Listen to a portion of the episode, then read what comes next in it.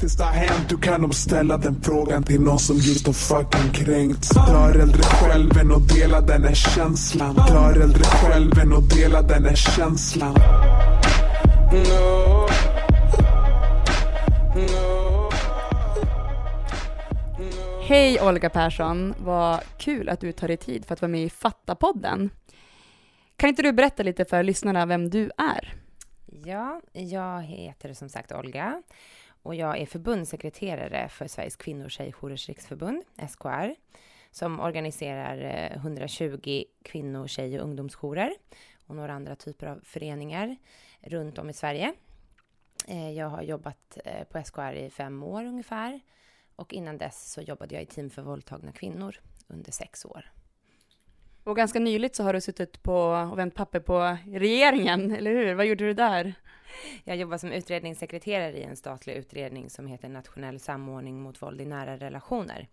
Det var intressant. Jag var tjänstledig då från SKR och fick föra in min kunskap i den här statliga utredningen. Det var en, både en utmaning men också lärorikt förstås. Mm. Ja, jag har ju själv haft, det är klart man har koll på att det finns eh, kvinno och tjejjourer och i Umeå så har vi haft en kvinno och tjejjour och så, men SKR, jag har liksom inte haft stor koll, vad är liksom skillnaden och vad gör de? Och man, jag vet att man kan, man kan ringa in och så, eh, men vad rent konkret gör ni i SKR? Vad, hur fungerar jourerna och rörelsen? Vi är ju ett riksförbund som organiserar flera olika jourer runt om i Sverige och de ser väldigt, väldigt olika ut. Alltså i storstäder finns det ju många kvinno och tjejjourer ofta. I Stockholmsområdet finns det ett 20-tal till exempel. Men ute i, på, ute i landet så kan det ju vara väldigt glest med stöd och hjälp för våldsutsatta tjejer, kvinnor och barn. Men våra jourer mm, är ju, grunden för en kvinnojour är att man har ett skyddat boende. Alltså en plats, en fristad dit kvinnor kan komma som är utsatta för våld i, i sitt hem eller av en partner eller expartner. Eh, några av våra jourer tar även emot eh, våldsutsatta män eh, och ofta är ju det män då som har varit utsatta av andra män. Och det kan också vara hela familjer om det är hedersrelaterat våld. Eh, och barn får också komma till jourerna. Det de flesta inte vet är att det bor egentligen fler barn på jourerna, på SKRs jourer, än vad det bor vuxna kvinnor. Mm. Så man skulle lika gärna kunna kalla det för barnjourer, för det är väldigt, väldigt många barn som stundtals växer upp på en kvinnojour och alltså behöver fly från sin pappa. Mm. Sen har vi tjejjourer och ungdomsjourer och de jobbar ju väldigt mycket med liksom stöd online men också med förebyggande arbete med liksom empowerment, olika akt aktioner, eh, olika grupper, öppna kafékvällar och så. De har egentligen ett bredare fokus än, än enbart våldet. Många kvinnojourer fokuserar ganska starkt just på, eh, på fysiskt, psykiskt och sexuellt våld. Och kvinnor söker just ganska akut på kvinnojourerna. Medan tjejjourerna har liksom frågor om allt från eh, onani till eh, sexuella övergrepp och incest. Ja, för det finns ju också mm, ungdomsjourer nu. Kan du berätta lite grann om den liksom, utvecklingen inom jourerna? Mm, det är en intressant utveckling, för den har ju gått ganska långsamt kan man väl ändå säga. Eh, många har ju försökt lyfta frågan om att så här, okej, okay, men varför jobbar vi med tjejerna så himla mycket när det faktiskt är killarna som är problemet eh, i mångt och mycket. När man tittar på statistik kring våld och sexuella övergrepp så är ju män inte bara överrepresenterade utan eh, de står ju i princip för nästan alla övergrepp och allt våld. Och då har man, började man väl lite smått att liksom börja jobba förebyggande med killar. Eh, och ganska snabbt så ser man ju då att många av de här killarna är ju både offer och förövare i samma, i samma person. De är offer för strukturer såklart, alltså de lever ju också i ett patriarkat där det finns jättestora fördomar och förväntningar på hur män ska vara och bete sig. Och de har inte heller utrymme att prata om det med vuxna eh, på det sättet som vi såg att tjejer hade då från början. Så då var det flera av våra jourer som helt enkelt tyckte att så här, varför ska vi inte rikta oss till alla kön helt enkelt? Eh, och det gör man nu mer och mer. Det började också som så att några märkte att de chattar som man hade med tjejer, bakom det tjejnamnet så gömde sig det liksom en kille. För att killar inte riktigt visste vad de skulle ta vägen med sina frågor, både kring liksom dåligt självförtroende och kroppen, eller att de hade varit med om övergrepp eller mobbing, men också att de hade utsatt andra och kände mycket skuld och skam för det.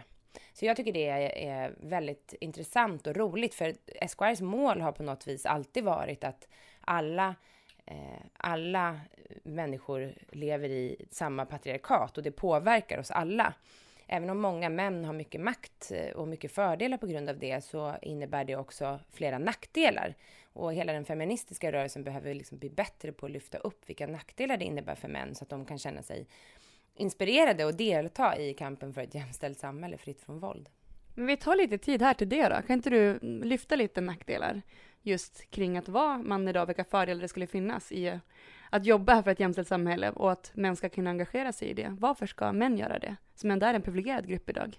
Ja, det är ju så intressant för det finns ju enormt mycket statistik och forskning på hur skadlig mansrollen är liksom för samhället i stort och för enskilda individer att män dör tidigare än kvinnor. Alltså i vissa länder så kan det ju skilja ett 20-tal år i livslängd mellan kvinnor och män. Eh, män kör ihjäl sig med bil, de super ihjäl sig, de knarkar ihjäl sig, eh, de slår ihjäl varandra, tar livet av sig själva. Eh, I vissa länder mer än dubbelt så ofta som kvinnor. Eh, de drabbas ju av extremt stora liksom, fysiska Eh, konsekvenser av sitt egna leverne. Och ett leverne och ett beteende tror ju vi alla som är feminister och mer eller mindre kommer av liksom förväntningar och normer i samhället som man kan ändra på. Liksom det, det styrs inte av biologin så starkt som kanske andra tror. Och allt det här, all den här statistiken som finns om då mäns överrepresentation i allt ifrån olyckor till att man inte har tillräckligt många nära vänner eller inte har någon att prata med när man mår dåligt och så. Det lyfts liksom inte fram, utan det ses som en naturlag. Det måste vara så här, män är så här.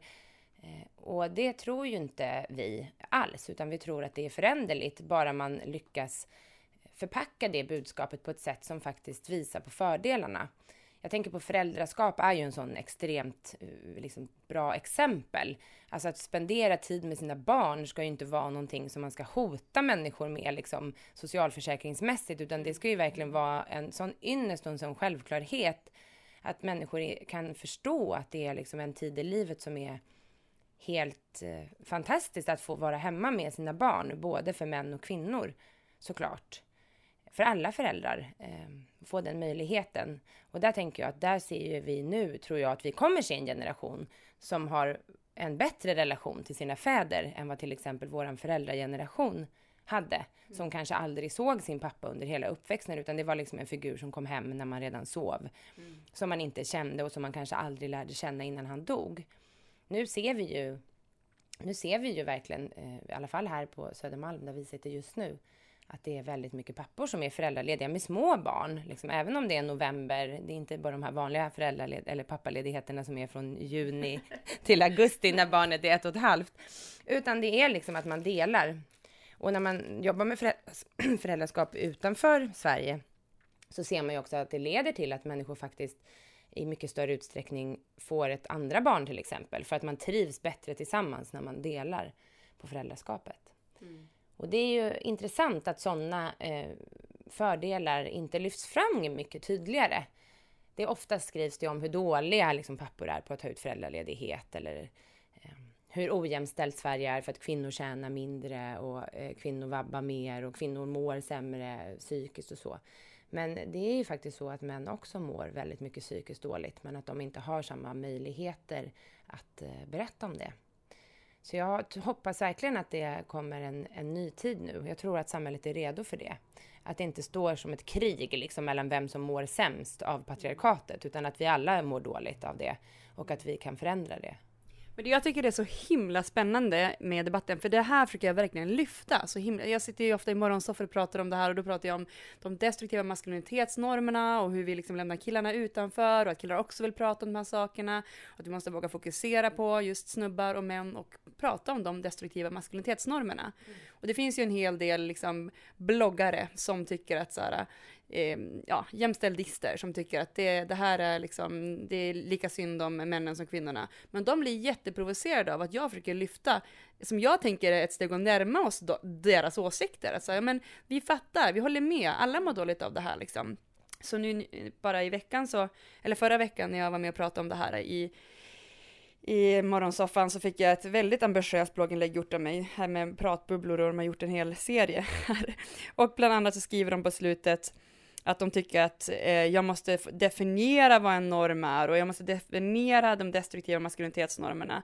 Vilka, eh, vilka hon menar har dem och hur man tänker gå tillväga och att det liksom är, jag har fått massa mail om att jag eh, kollektivt bestraffar alla män när jag pratar om liksom, destruktiva maskulinitetsnormer som en del av det sexuella våldet, vilket för mig är så här, men 98% av våldtäkterna begås av män. Och även de som inte våldtar så vet vi att vi har, så du har varit inne på en hel del liksom, om de just destruktiva maskulinitetsnormerna. Men vad är det du tror provocerar så himla mycket? För det här, jag antar att ni får möta det här också hela tiden. Hur bemöter vi de här som jag ändå känner så vi, vi ska ju jobba ihop kring det här. Vi fattar ju, det är det här ni försöker lyfta. Prata inte bara om kvinnan, prata om männen också. Det är synd om männen som inte heller får vara hemma med sina barn och allt vad de säger liksom. Ja men det driver vi också liksom. Varför provocerar det när man väl börjar närma sig den, liksom, fast man kanske har en annan retorik, jag vet inte. Jag tror att det handlar om en, en ovilja att se sig själv som en del i en struktur, precis som kvinnor, som man, det motstånd man möter hos kvinnor när man pratar om feminism också och jämställdhet. Det finns ju väldigt många kvinnor som inte heller tycker om jämställdhet och feminism, mm. som känner att jag är inget offer, jag har inte lägre lön, jag tar för mig, liksom, jag skulle säga ifrån om någonting hände mig och ingen sätter sig på mig och så. Mm.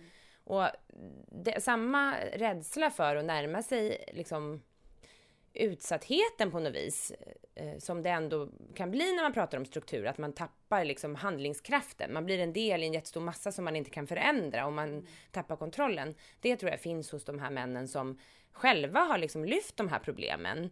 Men de lyfter ju på ett sätt som, som kanske inte, de har först inte blivit medvetna om sina privilegier. Ja. Det är det som är så svårt med mansrollen, att den är så dubbel och komplex och så oifrågasatt liksom. Vi gör ju den här resan nu som vi har gjort med kvinnorollen sedan slutet av 60-talet som vi har liksom dissekerat från alla håll och kanter. Vad kan en kvinna vara? Hur kan hon se ut? Vad får hon säga? Vilka jobb får hon ha? Får man gå ut på krogen när barnet är tre veckor eller fyra eller sex eller Medan män har ju precis börjat den här resan på något mm. sätt. Och jag tror att det är jätteviktigt att män själva formulerar de här sakerna med våran hjälp såklart. För att oftast blir det ju inte så bra när de gör det själva. men, men det är också någonting med det här att att faktiskt tiden kanske är mogen nu. Den har inte varit innan. Det har ju funnits under 70-talet, velourpappan och liksom mansrörelsen som fanns då. Och, eh, antivåldsrörelsen, människor som inte ville göra militärtjänst och sådär.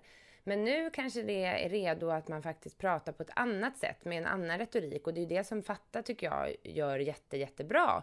Att tilltala liksom män på ett sätt som de själva är med och formulerar. För det blir ju inte heller jättebra när kvinnliga feminister berättar för män precis hur de ska göra och leva sitt liv. Jag tror att många människor värjer sig mot det när andra kommer utifrån och säger vad som är rätt och fel. Och de här jämställdisterna tänker jag inte riktigt har kommit liksom till steg ett ännu, där man faktiskt säger att jag är en del av en överordnad grupp i samhället. Mm. Och den här överordningen börjar slå tillbaka mot mig. Mm. Liksom. Jag förlorar kanske mer på till och med än vad jag vinner. Så är det ju för många män idag. Jag tänker att man sitter där och man kanske inte har det så jäkla gött ställt och man kanske inte har, eh, vad vet jag, en kärlek i sitt liv och man kanske inte får träffa sitt barn. Det kan finnas massa olika grejer liksom. Då, jag fattar också att det är asvårt att känna att man är en del av en privilegierad grupp. Och det är det att man måste se utanför sin, sig själv. Jag kanske inte känner mig privilegierad, jag kanske inte ens är det just nu. Men om man ser strukturen i samhället, om vi går till att kolla på löner till exempel, så kan vi se att men, strukturellt så är män privilegierade. Så vi pratar inte om dig eller mig här framför allt, utan vi pratar om strukturen. Mm. Men det här du var inne på nu, att det blir inte så bra om de gör det själv, eller det blir inte bra om vi gör det åt dem heller. Det är det som jag tycker är så jävla, vi hade en, eh, förra podden var ju Fatta man-podden. Eh, och där så pratade ju tre snubbar om just det, vikten av att lära av feminister och oftast då kvinnliga feminister som har jobbat sjukt länge, kanske till och med pluggat akademiskt genus, har kämpat väldigt mycket med normer och strukturer och ja, har satt sig in i det helt enkelt för att sen sätta sitt eget, sin egen kunskap och sina egna känslor och sina egna tankar i det. För det är det tror jag är viktigt att vi måste jobba tillsammans med det här. I Fatta man är det jätteviktigt. Vi kommer ha vi har tre stycken projektledare som är killar, men vi har också eh, massa kvinnor i styrgruppen och en projektledare i Fatta som är kvinna. Och det här kommer vara ett team där vi jobbar tillsammans. Men för oss var det viktigt att också de som är ute och ska möta andra män är män, för att det är, det är lättare att identifiera sig, liksom. men man måste våga inhämta kunskap av de som har jobbat länge med frågan. Det är då vi tror att det blir allra bäst.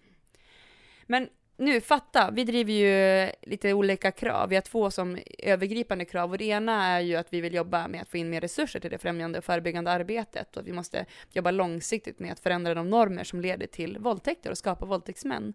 Och det andra är ju en samtyckeslag som vi har väldigt framgångsrikt måste jag säga, drivit i Sverige idag och fått alla partier att, att vända och nu har de tillsatt en utredning för det. Eh, och det här, när vi började dra igång det här, alltså så var, vi visste ju att Madeleine Leijonhufvud hade skrivit en avhandling om det här och, och det var liksom vissa partier hade tryckt på det lite och sådär, men det var inte så en jätteoffentlig debatt om det än. Eh, och SKR var inte, jag var inte, jag sökte runt, så är ni för eller inte? Och sen såg jag, jo men de är för så. Men, eh, så ni är för, men när, hur kom ni in på det och varför tror ni att en samtyckeslag behövs? Och hur, hur hjälper det till i det, i det främjande förebyggande arbetet som, som ni jobbar med, om vi skulle införa en samtyckeslag? Jag tror att det är en viktig pusselbit. Det är absolut inte överordnat i något av vårt arbete när det rör sexuellt våld eller våldtäkter alls egentligen. Och det har nog mer med att göra, eh, om man har jobbat länge just med våldtäkt och sexuella övergrepp så ser man att lagstiftningen, alltså sexualbrottslagstiftningen är ju den del i brottsbalken som förändras mest och oftast av nästan alla lagstiftningar eftersom människors sexuella beteende eh, förändras och normer förändras och moral förändras och så över tid. Och där behöver ju lagstiftningen följa med och oftast följer lagstiftningen med lite för långsamt, alltså den kommer i efterhand. Människors liksom allmänna rättsmedvetande och utveckling kring sexualitet går fortare. Liksom. Så det är inget konstigt i sig egentligen.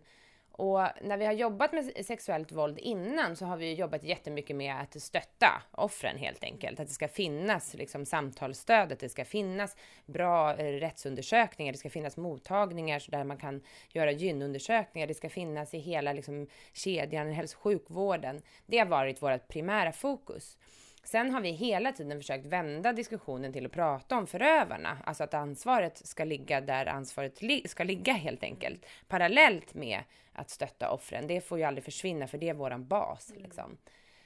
Och det har nog växt fram som en del. Sen kan jag tycka att en samtyckeslagstiftning eller överhuvudtaget begreppet samtycke i, i teori och i praktik är att också sikta ganska lågt. Liksom. I en makt, en, ett samhälle som är präglat av makt så kan ju den som är underordnad samtycka till väldigt mycket saker som man inte samtycker till egentligen. Vad skulle vi kalla, det, det, vad skulle vi kalla det istället för? Nej, alltså jag tror att man kan eh, kalla det vad man kalla en spade för en spade. För jag menar, det är klart att har en människa samtyckt så är det ju svårt för den andra parten att liksom hela tiden förhålla sig till det samtycket. Det, och det är där egentligen det förebyggande arbetet kommer in. Att man faktiskt måste hela tiden jobba med vad är, vem är du i den här sexuella situationen och vad har du för makt och privilegier och vad är det som gör att du eh, väljer att göra det du gör och hur får du okej okay för det? Liksom. Och att bara samtycka, för så har det ju varit i flera situationer, att personer har på något vis samtyckt, antingen visat, sagt eller liksom på andra sätt eh, eh, visat att de samtycker. Och det är kanske ändå inte giltigt. Alltså den personen som begår ett övergrepp gör det i alla fall, liksom. och ibland kanske till och med utan att faktiskt rent mentalt vara medveten om det. Därför att man inte är tränad i att man inte har rätten att göra vad som helst med en människa, även till och med när den kanske säger det. Mm. Utan att man faktiskt har också ett jättestort ansvar som sexualpartner med någon att faktiskt hela tiden känna om det här känns okej. Okay, liksom. Och sen hela de normer som finns kring eh, porrindustrin och sexindustrin, att det liksom är så otroligt anspelar på makt och maktrelationer och vem som är över och underordnad hela tiden.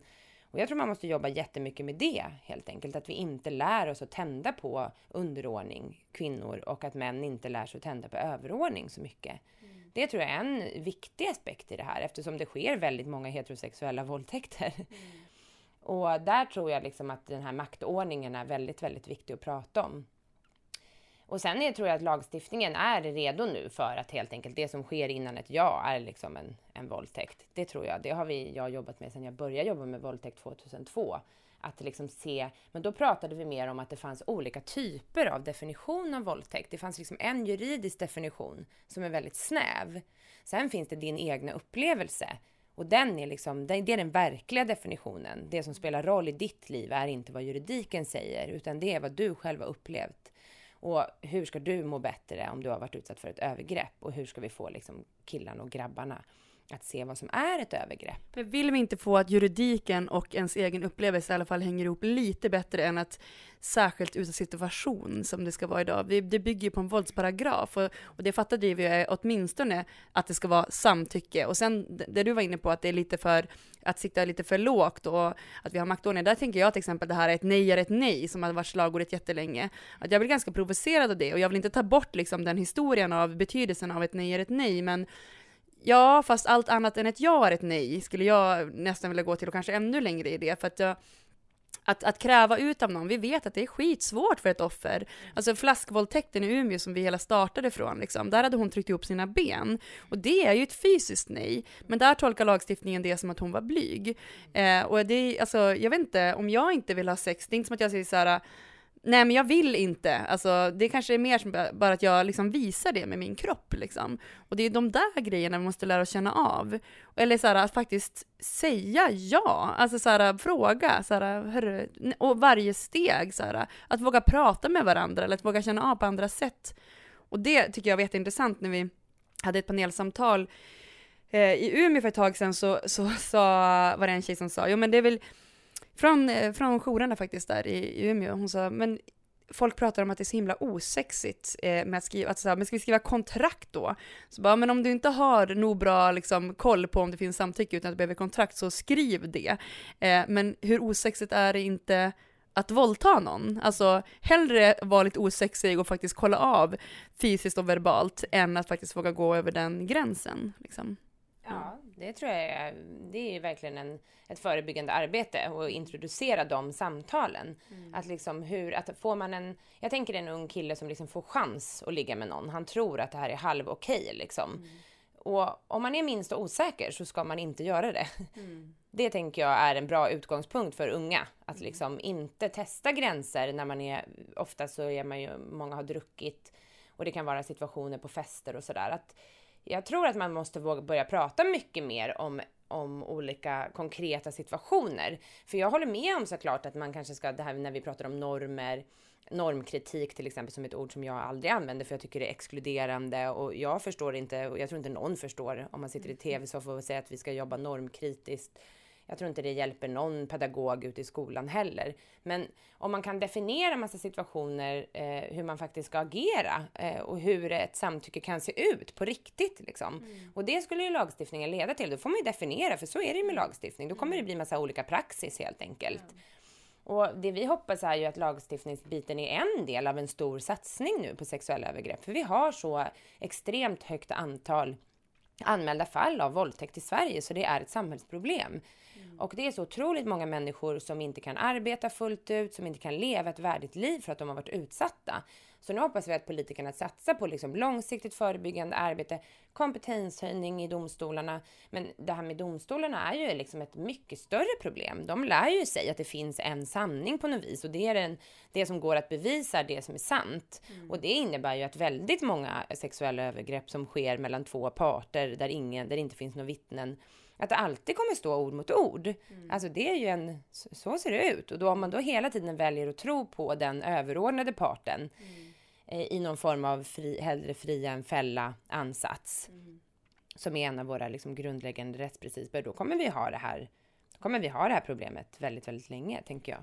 Men det är ju också en stor kritik, alltså säg som det är hörni, vi vet att ni egentligen vill ha omvänd bevisbörda liksom. Och det skulle ju liksom vara omöjligt i dagens samhälle att ha omvänd bevisbörda. Vi vet ju att även om vi har en samtyckeslag så kommer bevisbördan ligga på den som anmäler och på, på offret. Men det som vi vill komma åt med samtyckeslaget, man, man idag ställer ju knappt frågan hur såg du samtycke? Alltså det är ju, jag vill ändra frågorna mer som ställs. Jag vill ändra vilken grund det döms på. Alltså behövdes det våld? Behövdes det DNA-bevis i underlivet? Behövdes det vittnen? Vilka frågor ställer jag? Alltså det är inte bara själva ordet som samtycke som är det som kommer göra så här, ja men har du inte haft samtycke, men då säger hon det, då blir du fälld. Det är inte så det går ut på liksom. Men kan inte du förklara liksom, ändå kan det här kring juridiken? Vad skulle det bli för annorlunda tror du om vi skulle ha en, en samtyckeslag? Du var inne på det och praxis, kan du också berätta lite för dem så att man är inkluderande med vad det innebär för lyssnarna? Mm. Jag tänker att eh, å, bevisbördan ligger hos åklagaren, mm. så är det alltid i Sverige. Den som väcker åtal ska ju helt enkelt också kunna bevisa att det här brottet har begåtts. Och vissa åklagare är jätteduktiga och eh, seriösa och förhör vittnen, förhör den misstänkta utpekade personen, hämtar in alla typer av stödbevisning. För jag tror att en viktigare fråga i samhället idag är att diskutera vad är, hur ser bevisvärderingen ut när det gäller sexualbrott? Har den faktiskt havererat? Mm. Eftersom alla vet att ett, liksom ett samlag, liksom ett heterosexuellt samlag kan leda till en utlösning till exempel. Vad är det bevis för? Ja, ingenting. Att ett, att ett samlag har ägt rum helt enkelt. Det är det enda som det bevisar. Och tidigare så kunde det i princip lite grann tolkas som att ja men okej, hade, var kvinnan trovärdig i sin berättelse och mannen inte var så trovärdig, då var det ändå liksom en fördel för henne att det fanns bevis, DNA-bevis till exempel. Men nu när mer, fler och fler misstänkta förövare via sin försvarsadvokat hävdar samtycke och så har han då jättemånga olika exempel på hur hon har samtyckt. Hon har följt med hem, hon har tagit av sig kläderna själv, hon ser glad ut.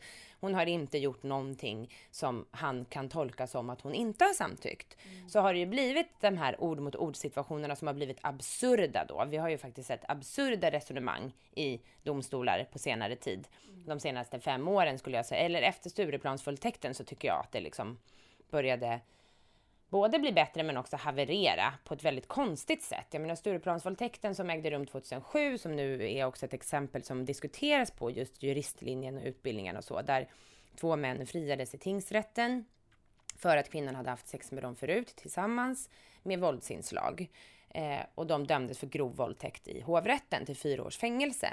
Och i den första rättegången så hade hon ett jättedåligt målsägandebiträde som inte hade gjort någonting. Det målsägandebiträdet hade inte ens rotat fram SOS-samtalet som kvinnan själv ringde direkt efter våldtäkten. Så hon gjorde ju egentligen allting rätt, ringde polisen direkt efter våldtäkten. Det fanns DNA-bevis, det fanns liksom sår och skrapsår och så på hennes kropp och ändå så dömdes ju inte de i tingsrätten för att hon hade haft sex med dem på det sättet förut. Mm. Och där tänker jag också att vi måste börja diskutera. Alltså, vad är det rimligt liksom att anta? Varför skulle hon ljuga om det? Har de här killarna haft sex med våldsinslag förut? Gör de det ofta? Är de ofta flera stycken mot en till exempel? Hur, hur förhåller de sig då till den här maktöverordningen? Liksom? Att de faktiskt, hur gör de så att det finns möjlighet för den här tjejen att säga nej? Är de extra försiktiga då? Är de alltid nyktra eller liksom har de olika sätt som de på något vis försäkrar sig. Och så hade det inte varit i det här fallet. Och i, i hovrätten så fick då den utsatta tjejen en mycket bättre, ett mycket bättre målsägandebiträde som faktiskt ställde samma frågor till de misstänkta förövarna. Mm. Vilka är ni? Vad har ni för bakgrund? Varför hur, hur, har ni liksom försäkrat om att hon ville det här? Mm. Vad gjorde hon för att visa det? Och det var ju revolutionerande och det tänker jag, det hade kunnat sätta praxis istället. Mm. Men det har det ju inte gjort, för vi har ju sett de här bevisen efter det också, alltså i Bjästa, i Tensta, där vi får absurda resonemang liksom. Och försvarsadvokaten idag har ju lärt sig precis hur man punkterar en, en utsatt kvinna och tjej såklart. Alltså vem skulle sitta och ljuga i en rättegång om detaljer kring samlag? Hur länge, hur hårt, hur mycket? Blödde det? Sved det? Var det i rumpan? Var det i fittan? Alltså att gå igenom det och sitta och ljuga om det inför kanske sina föräldrar och sina eh, kollegor. Och det är liksom så absurt att någon skulle göra det. Och ändå så finns ju de här tankarna om att kvinnor ljuger. Det är också en väldigt här, intressant myt. Mm. Att det finns sådana här det kommer ofta upp när man pratar med poliser. Ångerknullen. De som har varit otrogna och som sen anmäler en våldtäkt dagen efter. Och då frågade jag en före detta polis häromdagen om hur tror han vad tror han skulle vara poängen med det? Att anmäla en våldtäkt? Mm. För det första så säger man ju då att man har varit otrogen till någon som kanske inte vet det ännu. Mm. Och dessutom så ska man då utsätta sig för denna absoluta liksom superjobbiga situation som det är att då sitta i de här förhören och så. Och så vet man ju då, för det vet ju alla idag, att det är så otroligt svårt att få igenom något åtal och en fällande dom är ju ännu svårare. Så vad är poängen med det? Och sådana här myter florerar ju såklart. att det är liksom kvinnor ljuger om sådana här saker för att de vill få massa fördelar. Men det finns inga fördelar att få med att ljuga om en våldtäkt. Jag känner ingen som har fått någon som helst fördel med att berätta om en våldtäkt. Och gå igenom hela den processen. Men, men vem, vem bär ansvaret för den mytbilden tänker jag? För att man, jag såg ju nu bara för någon månad sedan så hade ju Metro ett, en stor framsida om då en som hade ljugit och anmält en våldtäkt liksom. Och vad, vad gör de rubrikerna med samhället? Vad gör de rubrikerna, liksom, vad handlar det om för procent liksom? Eh, och, och, och varför? Vem är det som ansvarar för den bilden? Jag tänker att det liksom är media, att det är alla vi på något sätt, hela allmänheten. Eh, att det är dåliga utbildningar där man inte får prata om alltså olika case. Man lär sig bara till exempel bevisvärdering. Man lär sig hur man ska göra undersökningar och sånt. Man lär sig hur man ska ta DNA-prov och skrapa under naglar och eh, hålla förhör. Men man lär sig inte att prata om hur är det hur ser jag på det här? Vem är jag i den här situationen? Vad har jag med mig? Jag tänker att det verkligen också spelar in att väldigt många har erfarenheter av sexuella övergrepp själva som ska jobba med de här frågorna. Mm. Och där tar man med sig väldigt mycket skuld och skam in i dem. Ofta när man jobbar med lärare till exempel så tänker jag att det är så himla många lärare som är kvinnor och många av dem har egna erfarenheter. Så ska de stå inför en klass med 30 18-åringar och diskutera om vad som är rätt och fel när det gäller sex. Mm. Och det tror jag är, är en utmaning, alltså om man inte har liksom fått väldigt många verktyg med sig. Men den här mytbildningen tror jag att vi alla måste slå hål på i den akuta situationen när det kommer upp. När någon säger sådana här saker. Att jag känner faktiskt en, det kommer upp i nästan varje klass. Jag har varit ute i hur mycket klasser som helst och hållit värderingsövningar och pratat om det här. Det är alltid någon som säger, jag känner en, en tjej som ljög om att hon hade blivit våldtagen. Mm. Och då frågar man så här, hur vet du att hon ljög? Mm. Hur fick du det beviset? Ja, men det lades ner, säger ju många då. Ja, då ja förundersökningen lades Och då är det synonymt med att det är en lögn. Mm. Och där behöver vi ju folkbilda, tänker jag, för alla. Att det betyder alltså inte att det har hänt. Det det betyder är att brottet kan inte styrkas med någon typ av bevisvärdering som samhället tycker är bevisvärdering idag. Mm. Och det är någonting som man behöver lyfta upp mycket, mycket tydligare och sen se när sånt här händer på arbetsplatser eller i skolor och så att någon anmäls för ett sexuellt övergrepp eller en våldtäkt, att man tar hand om det, vad som än händer efteråt, även om förundersökningen läggs ner. Att man faktiskt ser också vad som händer hos allmänheten och hos kollegor och andra kompisar och så. För då behöver människor göra någonting mentalt för att förhålla sig till det här hemska som har hänt. Den här personen som de känner kan inte vara en våldtäktsman. Det måste vara något fel på henne. Ofta hamnar ju skulden hos kvinnan eller tjejen. Det är ju otaliga exempel på människor som har flyttat och bytt skola och bytt jobb för att man själv har varit utsatt. Jag har ett liksom, jobbexempel, en man som utsatte en kvinna för ett sexuellt övergrepp på jobbet på en jättefin konsultfirma inne i stan. Och eh, han fick två veckors ledigt och fick åka till Thailand betalt av sin arbetsgivare. Och hon fick gå och prata med någon. Men han behövde ju vila lite för han höll på att skilja sig. Det var synd om honom. Det var därför han hade gjort det här.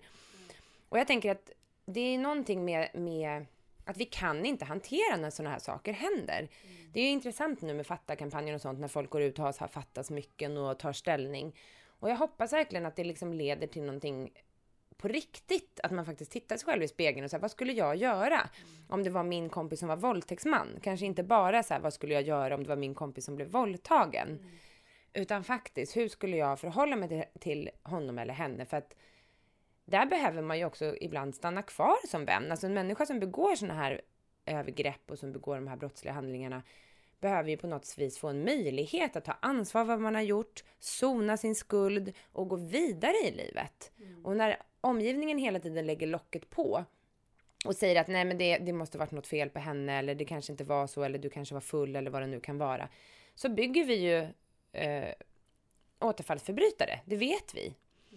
Att de här personerna kommer göra det igen liksom. Men tror inte du att det också för så här, det är inte min kompis, eller det är inte min partner, eller det är inte min pappa, eller det är inte min kollega som gör det här. Och jag tror att det bygger väldigt mycket på vad vi får för bild också, eller vad vi har skapat för bild av en våldtäktsman. Alltså för mig så var det jättelänge, jag är från Umeå, Hagamannen. Mm. För mig var det någon gubbe som hoppade på folk i skogen eller liksom utomhusvåldtäkt, liksom, hoppa på överfallsvåldtäkt. Och nu så har jag sett statistik på att det är 5% av de anmälda våldtäkterna som är just överfallsvåldtäkter och resten så är det av någon som är, man känner. Eh, och den bilden som vi har av en våldtäktsman, var, var kommer den ifrån? För det tror jag det är också svårt därför när det är ens polare att kunna ta ställning och kunna stötta och förstå och, och vara ett stöd, men kanske ännu mer blir så här, nej men jag, jag, det har du nog inte gjort och det var säkert ett missförstånd, man vill förklara och försvara på något sätt istället för att bara ja, så här är det. Liksom, det här är det som är en riktig våldtäktsman också. Liksom. Men hur, hur kan vi liksom få bort den här uh, gubben i skogen-bilden av en våldtäktsman när vi vet att det inte stämmer? Alltså, vi har jobbat jättemycket med det. Inför sommaren nu så kommer det ju komma det här att man skriver om sommarvåldtäkterna igen. Eller så här, så här, nu drar våldtäktsvågen över Sverige och så. Och SKR skrev ju en debattartikel för ett par år sedan om att våldtäktsvågen över Sverige pågår hela dagarna. Så den kan vi liksom skriva om jämt. Den behöver vi inte skriva om på sommaren. Mm. Eh, det är inte så att sommar och sol och små korta kjolar eh, bidrar till några våldtäkter överhuvudtaget. Det är liksom helt enkelt bara så att det kanske ibland sker ett par fler, fler överfallsvåldtäkter för att folk rör sig ute mer. Mm. Det är liksom den enda förklaringen. Överfallsvåldtäkter är jätteovanligt. Men det är ju någonting vi pumpas med sen vi är små barn, att det kan hända liksom och att man ska akta sig när man går ut, speciellt när man är tjej. Vi skulle ju behöva säga det till killar hela tiden eftersom de blir nedslagna eh, hur många gånger som helst oftare än vad tjejer blir våldtagna liksom. Mm. Eh, men eh, det gör vi ju inte. Eh, jag tror att alla behöver liksom lyfta så fort det där kommer upp, de här bilderna med mörka parker och med kvinnor som går ensamma under en gatlykta. Att man liksom helt enkelt konfronterar mediet. Varför skriver ni på det här sättet? För det här är ju inte sant. Mm. Det här är inte ett jättestort samhällsproblem. Det är fruktansvärt för dem som händer. Men det är en väldigt liten andel av alla våldtäkter. Och just det här med att inte min kompis och så, det är väl en väldigt mänsklig överlevnadsinstinkt att man inte klarar av att se att en människa kan vara en nära vän och en liksom eh, övergrepp, eh, en övergreppare, en sexualbrottsförövare på samma sätt, på samma gång. Men det vet vi att de kan. Jag menar, det är ju många som har varit utsatta i sina relationer också, som fortsätter att leva tillsammans. Och jag tror att det skadar ju såklart eh, sexualiteten på massa olika sätt. Och det är det svåraste att prata om, liksom de sexuella övergreppen. Kvinnor kan ju ofta prata om det fysiska våldet, kanske det psykiska våldet. Men just det här att någon har liksom kränkt dina, din sexuella integritet är extremt svårt att prata om. Och det är också lika svårt att prata om förövarna. Det, vi demoniserar ju också förövare. Vi demoniserar ju alla sexualbrottsförövare. För att Förklara demonisera. Att man helt enkelt gör dem till något annat än en själv. Liksom. Att man är en...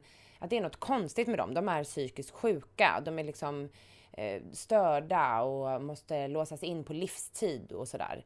Och i det så ligger någon tanke om att man aldrig kan komma vidare efter ett sexuellt övergrepp. Så den personen som sitter och funderar på, var det här ett övergrepp som jag utsatte liksom, min partner för igår? Den kan ju aldrig berätta om det för att den vet att liksom, då kommer alla tycka att jag är sjuk och galen och liksom Fast alla skulle tjäna på om man faktiskt kunde prata om den sidan också. Och det handlar inte om att förminska det eller på något vis bagatellisera att, att det är ett brott, för det är ett brott. Så man ska inte kunna prata om det på kafferasten kanske liksom på det sättet som, som man ibland hör att vi måste avdramatis avdramatisera sexuellt våld och så. Mm. Ja, men ja, fast det är ju också ett brott så att mm. du kan ju få fängelse om du har gjort det och du ska få det. Det är väldigt, väldigt viktigt att det är, fortsätter vara ett brott. Mm. Men just de här liksom gråzonssituationerna mm. där man faktiskt också skulle kunna prata om det i efterhand. Alltså hur löser man en sån situation? När man hör om två kompisar till exempel. Det hände någonting igår, det var fest, det blev inget bra, jag ångrar mig, det kändes jättedåligt och han bara körde på typ. Hur tror inte... har man en sån diskussion liksom? Mm. Men tror inte du, du är inne på det också, synen av så här, jag är ju inte den där galningen så att jag är inte en våldtäktsman. Eller, och så tänker jag också eh, att förövare, så här, men, eller offer menar jag, att så här, men jag, våldtäkt, alltså det var ju inte våld på så sätt och det var ju inte det här um, överfall och Alltså jag tänker att så här, sexuellt utnyttjande, eller vad egentligen det, det i ordet, det ligger ju liksom en våld i ordet. Oftast så tänker jag att det behöver inte vara våld för att någon går över ens gräns. Um, och jag vet att Madeleine Leijonhufvud har tagit fram ett förslag på en, en samtyckesreglering och där så har hon ju gått i olika skalor, att det viktiga är inte att det kategoriseras som våldtäkt, utan det kan vara sexuellt utnyttjande som kan ge liksom en mindre, eh, ett mindre straff, och sen så kan det vara våldtäkt där det faktiskt är rent fysiskt våld. Vad tror du om det? Ja, det är en jätteintressant diskussion som har pågått länge just inom kvinnorörelsen. Att är det viktigt att man kallar det just för våldtäkt? Alltså är det ordet viktigt? Och det har ju varit väldigt viktigt för kvinno och tjejjoursrörelsen att en våldtäkt är en våldtäkt liksom. Det ska inte kallas sexuellt övergrepp bara för att du inte kunde värja dig på grund av att du var full eller någonting sånt. Men jag tror att där håller också pendeln på att svänga för att man inser att just ordet våldtäkt är också svårt att ta till sig för de som är utsatta. För att oftast så förekommer inget våld. Det är så ser de allra flesta våldtäkter ut. Att maktordningen är så stark. Förövaren behöver kanske bara titta på dig mm. för att du inte ska gå därifrån. Liksom. Eller kanske hota på något sätt, liksom, att jag kommer berätta för din mamma eller vad som helst. Och sen så, eh, och sen så kan han göra vad han vill.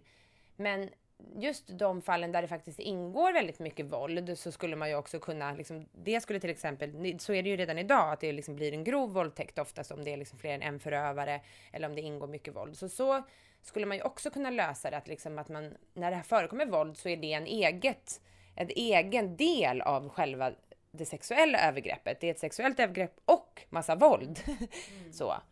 För att det behövs inte så mycket våld för att begå ett sexuellt övergrepp och det vet vi ju idag, så där behöver ju lagstiftningen också anpassas på något sätt.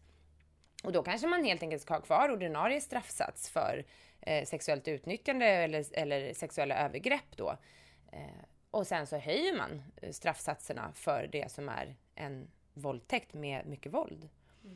Så har jag tänkt någon gång, för det, det, är också dumt att gradera liksom i att göra det lägre, ringare på något sätt. För det, en våldtäkt kan ju vara lika skadlig och upplevas som lika fruktansvärd, även om det inte förekommer våld. Mm. Men det som är svårt idag, för jag tänker att de, de berättelser vi har fått in, det vi, det vi märker och, och, dagligen när vi pratar med människor om det här är att det viktigaste är att det blir en dom. Alltså det visar att det är ett brott och sen om det blir liksom eh, dagsböter eller om det blir fyra år liksom, att det det är klart att det finns liksom skönt om någon får kanske ett högre straff när man känner att det har varit en fruktansvärd grej som personen har begått mot en eller ett brott. Men att det viktigaste är att själva domen träder i kraft, att det blir någonting, att det visar att du har gjort fel mot mig. Att den upprättelsen är så himla viktig. Och det är där jag tror att vi måste komma åt när vi ska prata om utformandet av den nya lagstiftningen. Hur kan vi åtminstone få så, så, se till att vi har lättare att döma folk för det här? För vi vet ju att anmälningsfrekvensen är jättelåg och att det är jättefå som plockas upp till åtal och sen så är det relativt få som döms av det också. Ja, väldigt få skulle jag säga. Ja, jag menar av åtalen, ja, så en ja, av tre som frias. Jag tänker att det någonstans handlar om att, att Alltså juristerna kommer ju sitta och hålla på med lagstiftningstexten och liksom det, det lagtekniska. Eh, men det viktigaste är att det följs av en enorm liksom, utbildningsinsats som håller på under väldigt, väldigt lång tid. Alltså både för allmänhet men också för de som ska faktiskt döma. Och för många, jag håller med dig, att många som är utsatta vill ju egentligen bara ha en markering från samhället. Mm. Att det här var fel. så. Och det kan man ju till exempel få i ett jättebra bemötande av en polis som förklarar hur lagstiftningen ser ut idag och varför det inte blev något åtal. Mm. Men att man blir trodd och sedd och hörd så att säga. Sen tänker jag att om man ska döma till, till fängelse, som jag tycker att man absolut ska i många situationer, så måste ju det innebära eh, alltså behandling. Mm. En behandling som också handlar om liksom, normer och värderingar och om hur det är att vara man i samhället idag. Och, och vad, hur, hur, det, hur du ska förhålla dig till din sexualitet och liksom alla bilder av sex som finns runt omkring dig och så. Om du är en person som inte klarar av liksom, att att sålla i det så behöver du ju hjälp med det och det måste kopplas väldigt mycket tätare till straffet. Jag tror väldigt mycket behandling, eller jag vet att det är så idag, handlar ju om individ, har ett individfokus. Vem är du? Vad har du varit utsatt för så att du har gjort så här idag? Inte så här, hur ska du kunna leva ditt liv i det här extremt ojämställda sexualiserade samhället som väntar på dig mm. när du kommer ut härifrån. Jag tror man behöver liksom rusta mycket mer kring det. Men hur kommer det sig, alltså Göran Lindberg som då kallas Kapten Klänning som har begått extremt många eh, sexuella övergrepp och trafficking och allt möjligt liksom. Eh, där är han, eh, för det först och främst så är det ju inte, eh, du behöver inte ta till dig, du behöver inte, behöver inte gå behandling om du inte vill. Det är valfritt idag. Det tycker jag för det första är helt absurt. Och det andra är ju då när Göran Lindberg han tar inte till sig behandlingen. Han går den, men han tar inte till sig. Och det som många eh, psykologer sa då var att så här, men han är farligare idag än när han kom in. Eh, och då har vi så att man ska släppas av, efter två tredjedelar av tiden, som praxis också i Sverige idag. Alltså jag fattar inte, om någon inte har tagit till sig en behandling, hur kan vi släppa ut en sån person? Ska vi inte då kunna säga att då ska vi höja istället tiden? Har du inte tagit till dig behandlingen, då får du vara kvar liksom en, en tredjedel till av tiden, eller tills du har tagit till dig av behandlingen. För vi kan inte släppa ut människor som vi anser är farligare. Men två frågor Olga. Det ena är ju att ett, det är frivilligt att överhuvudtaget gå behandling när du åker in i finkan för att du har utsatt någon för ett sexuellt övergrepp. Vad tänker du om att det är frivilligt? Borde inte det vara ett måste att gå en behandling? Och det andra är då Göran Lindberg som inte har tagit till sig av behandlingen. Bör inte han då få ett förlängt straff för att fortsätta behandlas? Vi kan inte släppa ut någon som är farligare än när den personen kom in. Jag tänker att eh, eh, ta till sig behandling är ju frivilligt såklart, men att gå i behandlingen behöver inte vara frivilligt. Jag tror att det kanske skulle vara bättre att bara sitta av tiden då där och försöka liksom vara, att vi har så pass proffsiga behandlare som inspirerar dig till att faktiskt förändra ditt liv och inse fördelen med att inte utsätta andra för sexuella övergrepp. Mm. Eh, och att, att han kommer ut det är, de som är ansvariga för det är ju ansvariga politiker och människor inom kriminalvården som gör olika typer av bedömningar. Och jag skulle vilja höra hur de resonerar när man släpper ut Göran Lindberg. Och jag tänker att just han är väl en sån person också som skulle kunna, att det skulle kunna kopplas kemiska straff, alltså olika, liksom att man kan titta på kemisk kastrering eller att man kan titta på liksom olika typer av medicinering som han kan ta så att han inte kan i alla fall utsätta människor eh, i den mån som han kunde i och med att han liksom knaprade flera ton Viagra och sådana saker. Det är ju en gammal man liksom. Han skulle inte kunna gjort det utan all den här Viagran. Mm. Alltså, jag tänker att där skulle man kunna hitta nya innovativa sätt att faktiskt följa upp också vad som händer med honom. Jag undrar om han har liksom någon, han måste ju vara kopplad till frivården idag såklart. Men hur jobbar de med honom? Det vet faktiskt inte jag. Mm. Och jag tror de jobbar väldigt individbaserat. Jag tror inte de jobbar liksom med någonting med hur han ser på samhället eller hur han ska förhålla sig i det här samhället där unga tjejer är väldigt sexualiserade och är väldigt liksom tillgängliga i bildspråk och så och triggar den här typen av förövare tror jag. Mm. Och han har ju också haft väldigt mycket makt då eh, som han idag inte längre har och då kan man ju undra hur han kommer förhålla sig till den här maktlösheten som han faktiskt står inför nu när han kommer ut. Mm han har inte, kommer inte kunna ha uniform liksom. Och... Berätta lite, vem var han? Eller vad gjorde han innan? Han var länspolismästare i Uppsala. Mm. Och jobbade mycket med jämställdhet inom polisen. Och kallades då lite raljant för Kapten Klänning för att det är inte så här kutym att jobba med jämställdhet när man är man inom polisen. Det är väldigt töntigt att ha låg status. Mm. Och många människor pratar ju just om det här att han på något vis liksom kompenserade sitt fruktansvärda liksom beteende med att då göra gott på sin arbetstid så.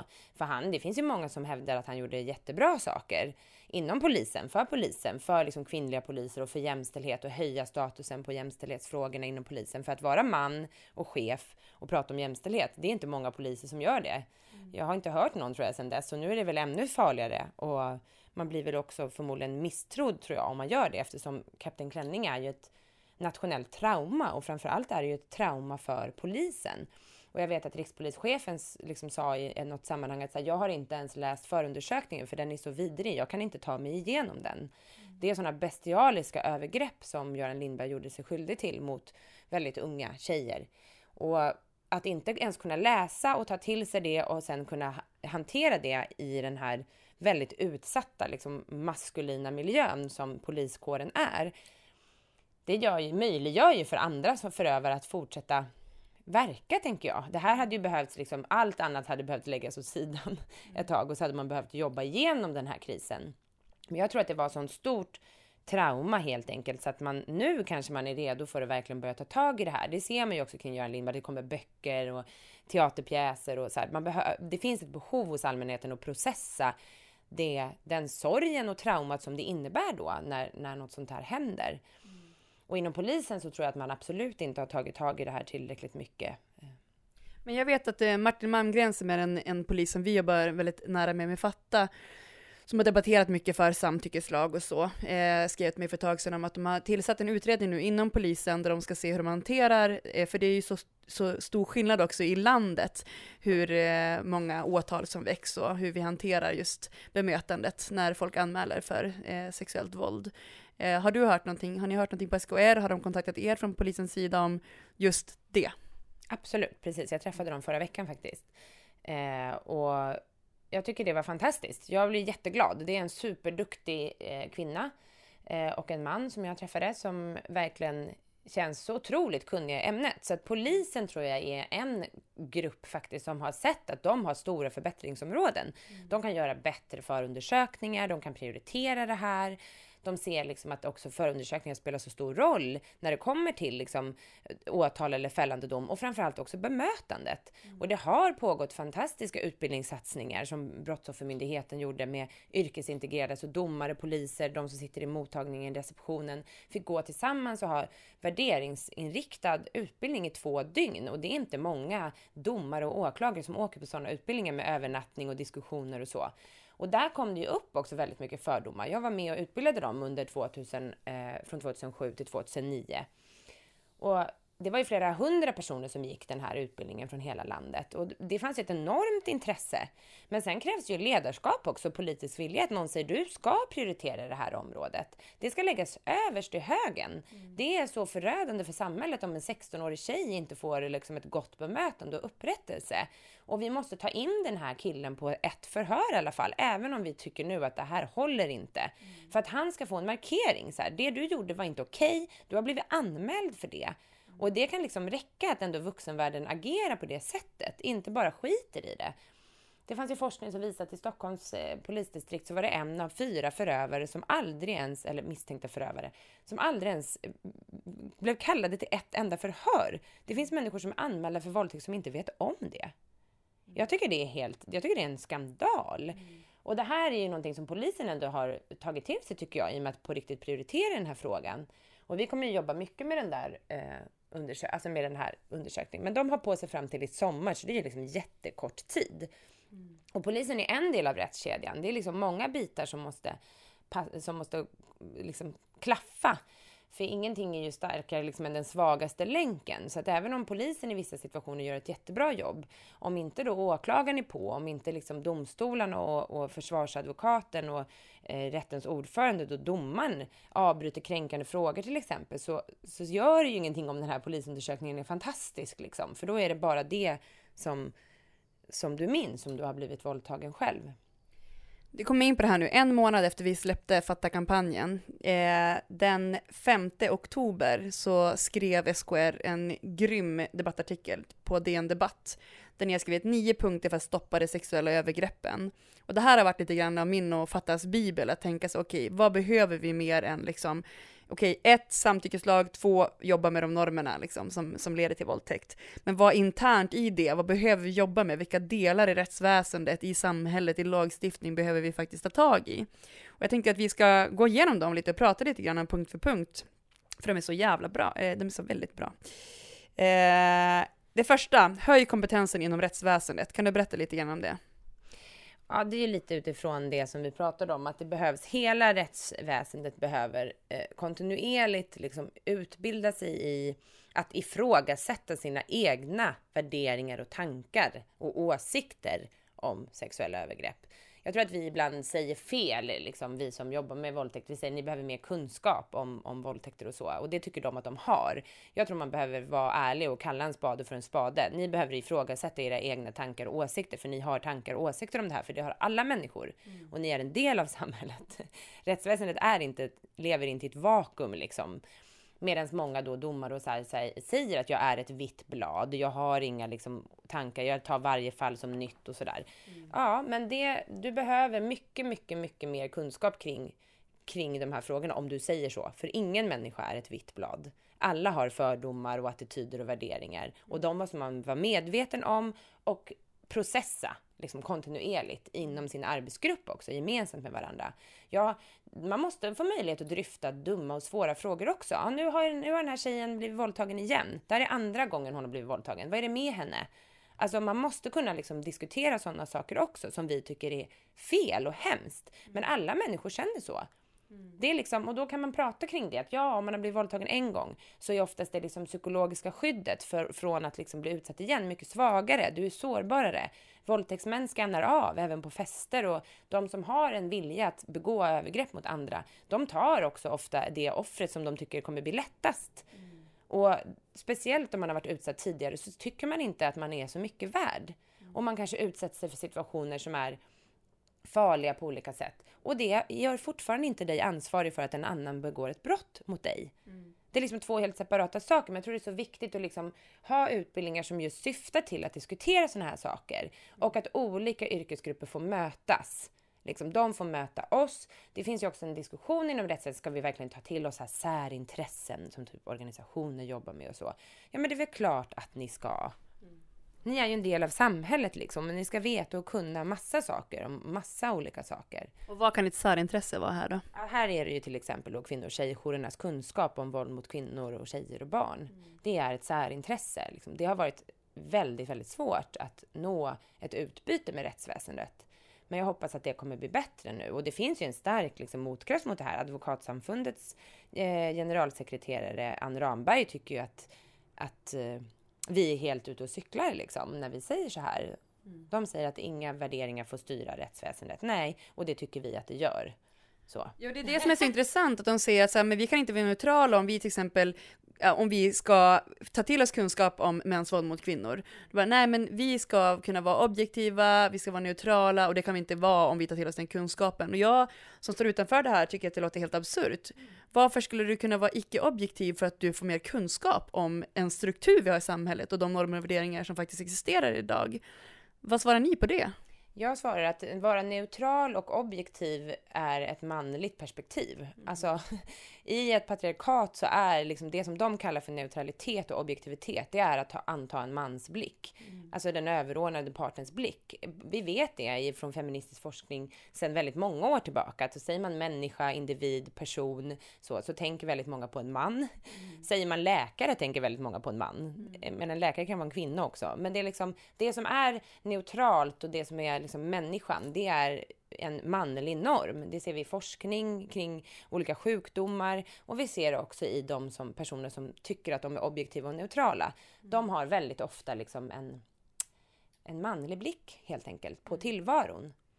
För det ni har skrivit också är att de behöver ha en förståelse för hur offer och förövare agerar och reagerar, för annars är det svårt att ge ett bra bemötande och göra en objektiv bedömning och ge en upprättelse till de som har drabbats. Ehm, men nästa punkt är att ni vill satsa på att motverka övergreppen innan det har skett. Berätta lite om det. Mm.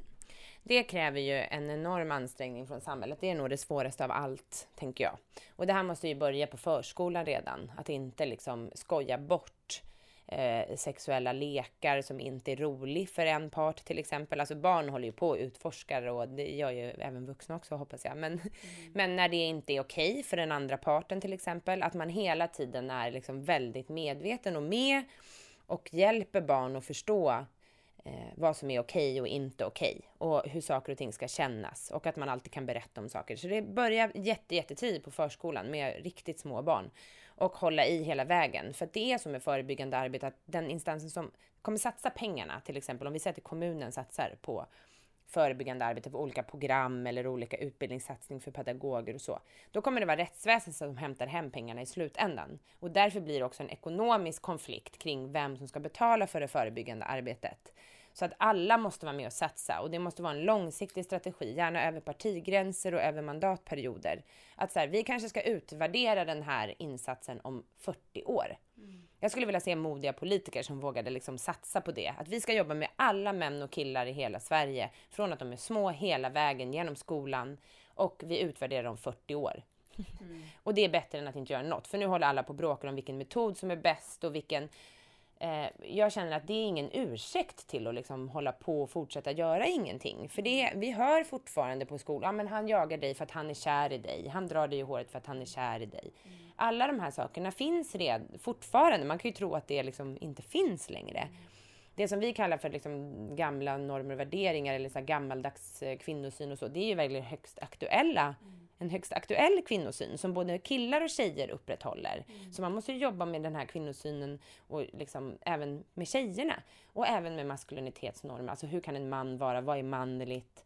Det måste ju både killar och tjejer få diskutera, för tjejer upprätthåller ju maskulinitetsnormer också såklart och har massa förväntningar på män. Och det är det jag menar när jag säger normer för maskulinitet. Det är ju liksom vilka förväntningar samhället och individer har på män, hur de ska vara för att vara coola, starka, bra män de ska tåla stryk, de ska stå pall, de ska inte skvallra, de ska inte grina, de ska inte prata om känslor. Det är väldigt mycket hur man inte ska vara när det kommer till män. Inte så mycket om hur män faktiskt ska vara. Mm. Den enda tror jag någon gång ute i, som jag var ute och pratade med några ungdomar, det var så här, ja men man ska vara snäll liksom. Det kan man säga om en man. Det är också lite manligt att vara snäll och ta hand om sin familj, beskyddande. Mm. Och det är ju positiva saker, så det finns ju mycket såklart i mansrollen som är positivt, som är bra liksom. Men jag... Det känns ändå lite nytt, för det är också så här att du ska typ inte, att vara snäll är typ inte manligt. Alltså är du för snäll får du inga brudar. Alltså det är också någonting som är högst aktuellt idag tycker jag. Jätteaktuellt och just det här att det finns en sån dubbelmoral kring, kring liksom förväntningar på att vara man. Mm. Att du ska vara feministisk och jämställd och sen när du är det så är inte det så jävla spännande liksom. För de som är eh, högstatusmän i liksom, offentliga samhället, det är ju sådana män som har jättemycket makt och som är liksom ganska hårda och tuffa och just beter sig så som ganska traditionella mansrollen ser ut. Liksom. Mm. Det finns ju inte så många män i offentligheten som har hög status som är jättesnälla och glada och ler på bild till exempel. Bara en sån sak, att mm. män ler ju inte på bild. Mm. Ser vi en man som ler och ser glad ut och snäll och kramas, då är det ju bara i någon form av sportsammanhang. Då får ju män kramas och le, alltså man på fotbollsplan och så. Annars alla som har makt, politiker och eh, skådespelare och så, de ser ju tuffa och hårda ut liksom. Mm. Det är så intressant, det, det var ju en bild som florerade där de visade omslagsbilden på tidningen Mamma och Pappa, där alla mammor låg med sina barn och där alla pappor hade stoneface på det framsidebilden. Det är så talande tycker jag. Och det var ju ett omslag på DN tidningen där det två män höll om varandra och log och den liksom florerade på Facebook flera mm. dagar att det var en sån fantastisk liksom, fotograf och vilken bildsättning och så feministisk och revolutionerande. Och det är ju helt sjukt ja. hur män kan ställa upp på det. Att om de ler på bild så är det en sensation. Mm. Alltså det är så ledsamt. Jag skulle verkligen gå man och huse ut och demonstrera för att få liksom lite mer frihet och utrymme i mitt liv. Jag tycker det är tragiskt. Mm. Ja, jag skulle vilja säga ett, ett uppror, mans-smile eller något ja, sånt, där män bara ska få le liksom. Det är också intressant tycker jag, när man blir fotad av just media eller så, och då jag inte ler, då är det så himla, alltså fotografen är alltid såhär, och le lite nu då, och få se ett smile nu. Och jag undrar, om, så, eftersom att män aldrig ler, undrar om den frågan inte ställs, eller om den ställs och de vägrar, eller om det bara, vi vill ha en kvinna som ler i en artikel, oavsett om det ska vara på en framsida med Dagens Industri, där jag ska liksom prata om något, eller om det ska vara något allvarligt om sexuellt våld, ska jag ändå le på den här bilden? Nej, jag är fan förbannad då, jag tänker inte le när jag ska prata om sexuellt våld liksom. Ja, vi ska gå vidare till nästa punkt och det tredje är visa handlingskraft och ledarskap i arbetet mot sexuella övergrepp och våldtäkt. Mm, och det handlar ju väldigt mycket om hur politikerna agerar kring det här. Jag tänker att liksom, ja, Fredrik Reinfeldt kallade till eh, presskonferens när, det hade, när mm, domare eh, och ledare inom fotbollsvärlden hade blivit hotade till exempel av huliganer och sådär. Men när det, när det sker sådana här uppmärksammade gruppvåldtäkter till exempel, som det gjorde då i Tensta innan den här debattartikeln, då var det ju inga politiker som gick ut och, och röt ifrån och bara sa att det här är oacceptabelt. Vi kan inte ha det så här. Det är, ett, det är ett misslyckande för hela vuxenvärlden att liksom unga människor gör så här. Det betyder att vi har gjort någonting fel liksom, och att vi måste ta det här på allvar. Eh, istället så pratar man ju väldigt mycket om andra saker ofta, alltså sexualbrott, eh, har inte hög status. Och för mig som feminist och som har jobbat med våldsutsatta kvinnor och tjejer i nästan hela mitt vuxna liv så börjar jag ju misstänka att det har någonting att göra med att det är väldigt mycket kvinnor och tjejer som är utsatta. Kan det vara så att det är därför det har så himla låg status? Eller är det verkligen så att det bara är så svårutredda brott och allt det här, alla de här ursäkterna man hela tiden får höra? Mm. För det är ju någonting med allting som drabbar kvinnor och tjejer. Det har inte så hög status. Allt ifrån olika sjukdomar som drabbar kvinnor och tjejer till liksom mödradödlighet eller vad det nu kan vara. Det, är liksom, det kommer inte högst på agendan och jag börjar liksom bli lite irriterad över det. Eller jag har alltid varit irriterad över det, men nu är jag lite extra irriterad över det. Nu när vi har så mycket eh, möjligheter ändå i Sverige. Vi har mycket pengar, vi har liksom väldigt många människor som kan de här frågorna. Varför kan man inte starta en riktig kommission eller haveriutredning som vi också skriver om i den här debattartikeln? Att där man faktiskt samlar de som kan de här frågorna och så vad skulle vi vilja se? Och så gör man det helt enkelt. Just att utreda sakerna på ett juristvis en gång till och få fram den perfekta lagtexten. Det känner jag att jag inte är så jätteintresserad av det faktiskt. Men jag kanske har liksom varit med för många vändor kring det.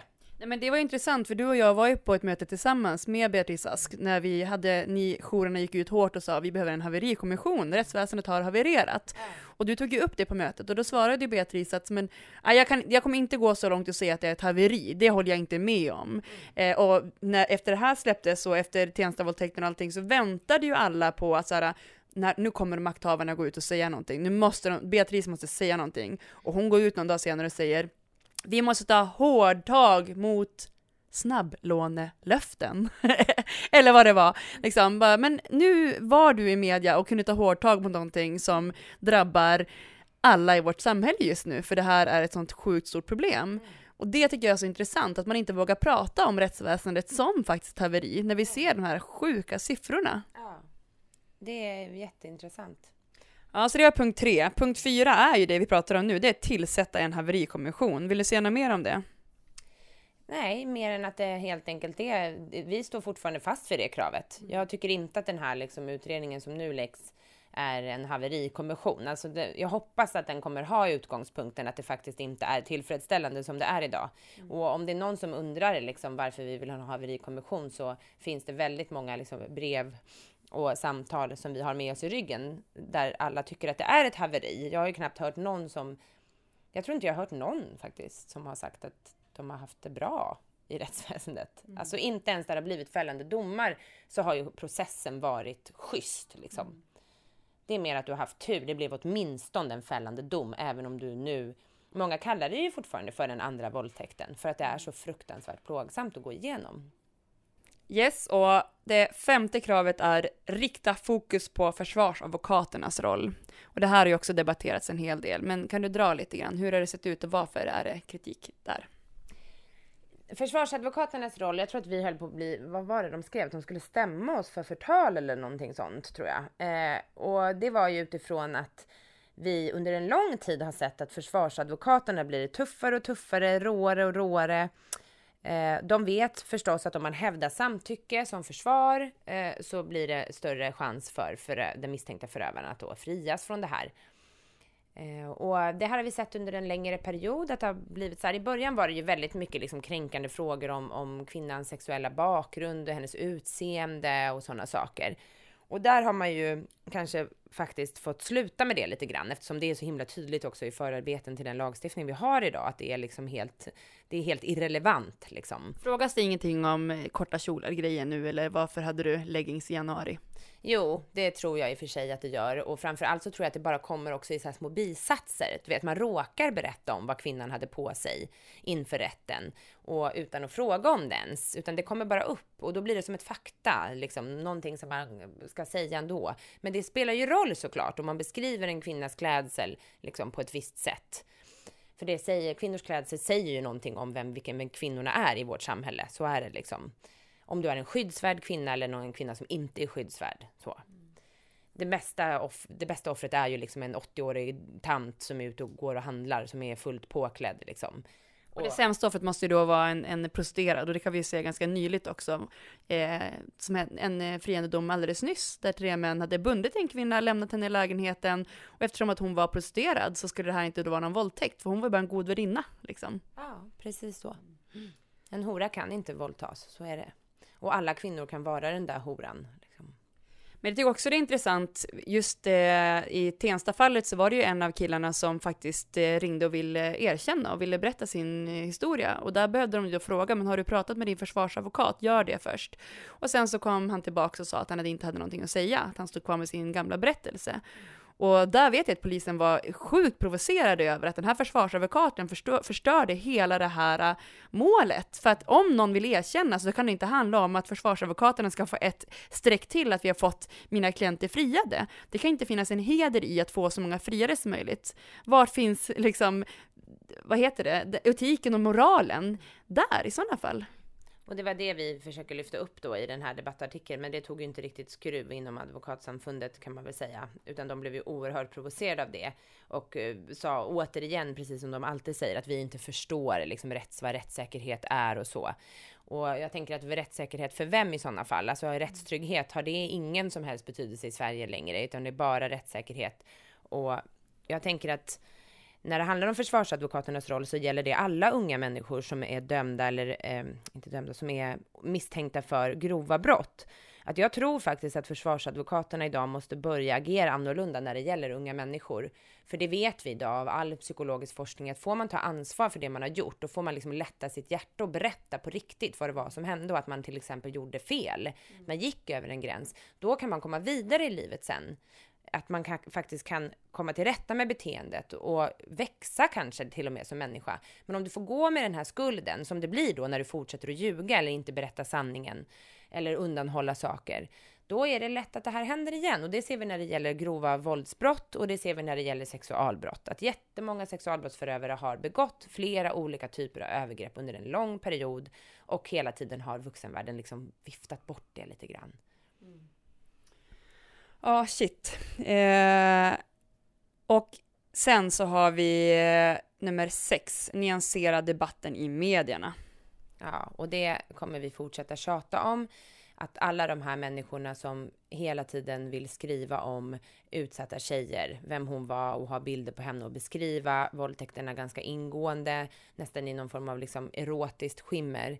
Och också enbart skriva om väldigt bestialiska våldtäkter med mycket, mycket våld utomhus, att de liksom måste nyanseras. Vi måste skriva mer om de vanliga vardagsvåldtäkterna som faktiskt är liksom eh, den stora, stora majoriteten och beskriva dem.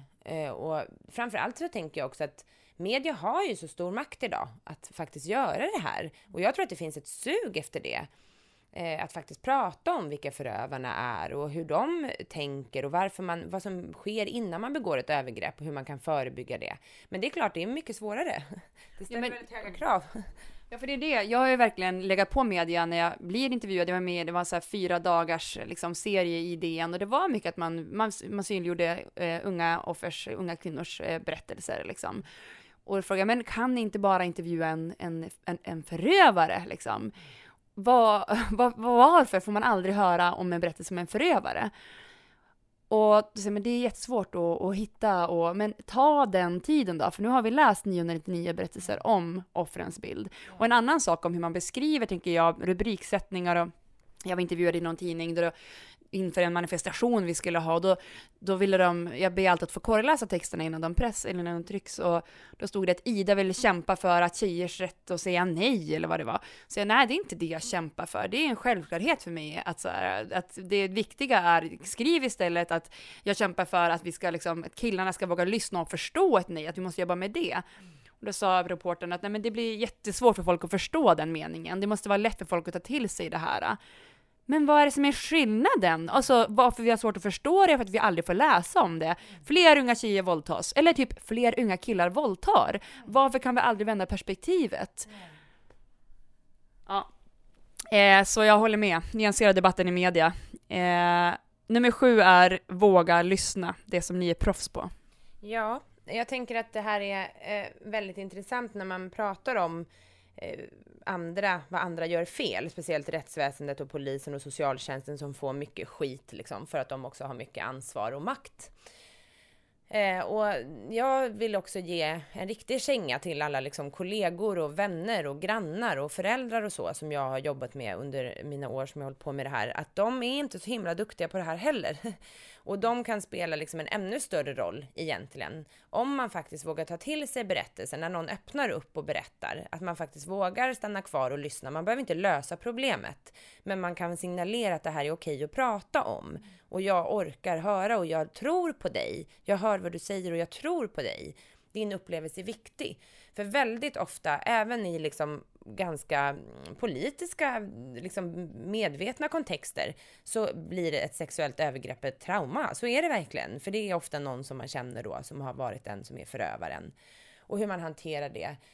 Och jag tror att det är en verklig utmaning för många, även de nu som liksom går ut med, med olika budskap och tar ställning och så här, att faktiskt på riktigt agera så också när det här händer, för det kommer hända. Det är så pass vanligt så att alla känner någon, så är det. Och föräldrar tror jag är en jätteviktig målgrupp också, att liksom prata om de här frågorna. Hur ska man göra om man har ett barn som har begått ett övergrepp eller om man har ett barn som har blivit utsatt? Hur kan man liksom ta tag i det och hur kan man orka sig igenom det? För det är ju nog bland det värsta som kan hända en förälder, alltså från båda hållen. Jag vet liksom olika förövare vars föräldrar inte vill leva längre såklart. För att det är så fruktansvärt att ta till sig att ens barn har gjort det här och därför börjar man då eh, bagatellisera, säga att det kanske inte var så, hon måste ljuga. Och då gör man sitt barn en otjänst eh, på alla sätt och vis. Mm. Jag tror att det är skittufft. Alltså jag, jag vet när jag berättade för mina föräldrar om, att, om mitt, min, våldtäkt och, liksom, eh, och min historia. Och jag var ganska gammal när jag berättade det för dem. Och det var liksom, jag bröt med dem efter det under flera månader. Vi hade lite mailkontakt för jag tyckte de tog det så extremt dåligt. För de har ju liksom inte sett det här. Och den skulden och skammen som det innebar för dem, det var ju skittufft. Men har du något tips till föräldrar som får höra om när någon berättar att jag har blivit utsatt? Eller jag har utsatt någon? Hur ska man agera som, som förälder eller kompis? Jag tänker att man först ska lyssna eh, och berätta att man inte kanske alltid vet exakt vad man ska göra nu, för det kan man säga.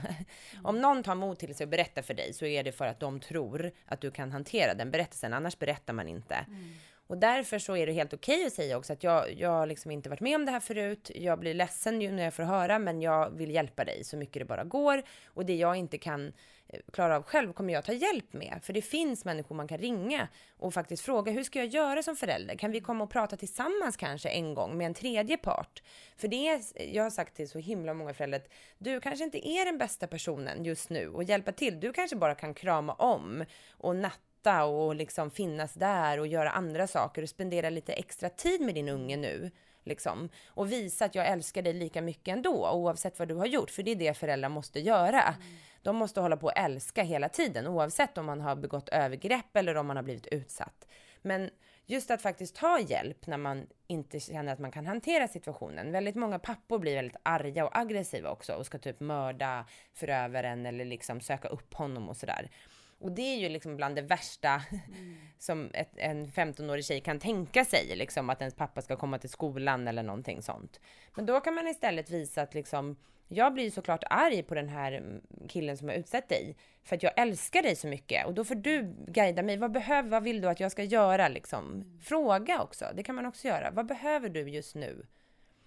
Jag tror att man väldigt lätt kan göra rätt och jag fattar faktiskt inte alltid varför så många gör så många fel.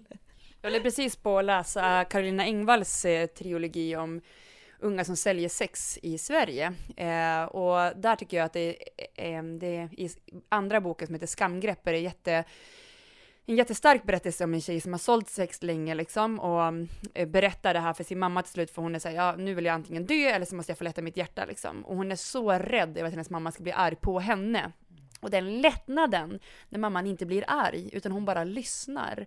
Och hur, det, hur mycket det betydde för henne för att hon skulle kunna gå vidare eh, och komma ur det destruktiva beteendet. Det är, det är så, så lätt kan det vara. Mm.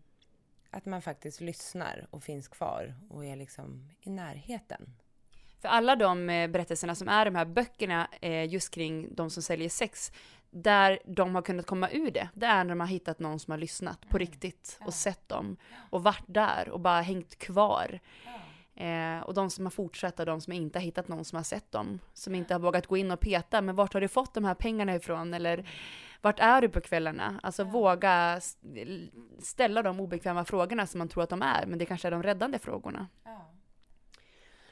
Ja, eh, nummer åtta, öka möjligheterna att få samtalsstöd efter en våldtäkt. Det känns ju nästan elementärt då numera, eller alltså grundläggande, eh, att det ska finnas överallt. Nu finns det i de flesta storstäder ganska många olika faktiskt varianter av samtalsstöd. Men det ska vara kostnadsfritt och finnas överallt tycker jag. På alla sjukhus, det ska finnas kunskap på ungdomsmottagningar och framförallt så ska man ju också kunna få möjlighet att gå till en kvinno och tjejjour så att det ska finnas en liksom finansierad, stabil jour dit man kan vända sig. Och även då för föräldrar och anhöriga, det är ju det bästa. En bortglömd grupp är ju annars också partners.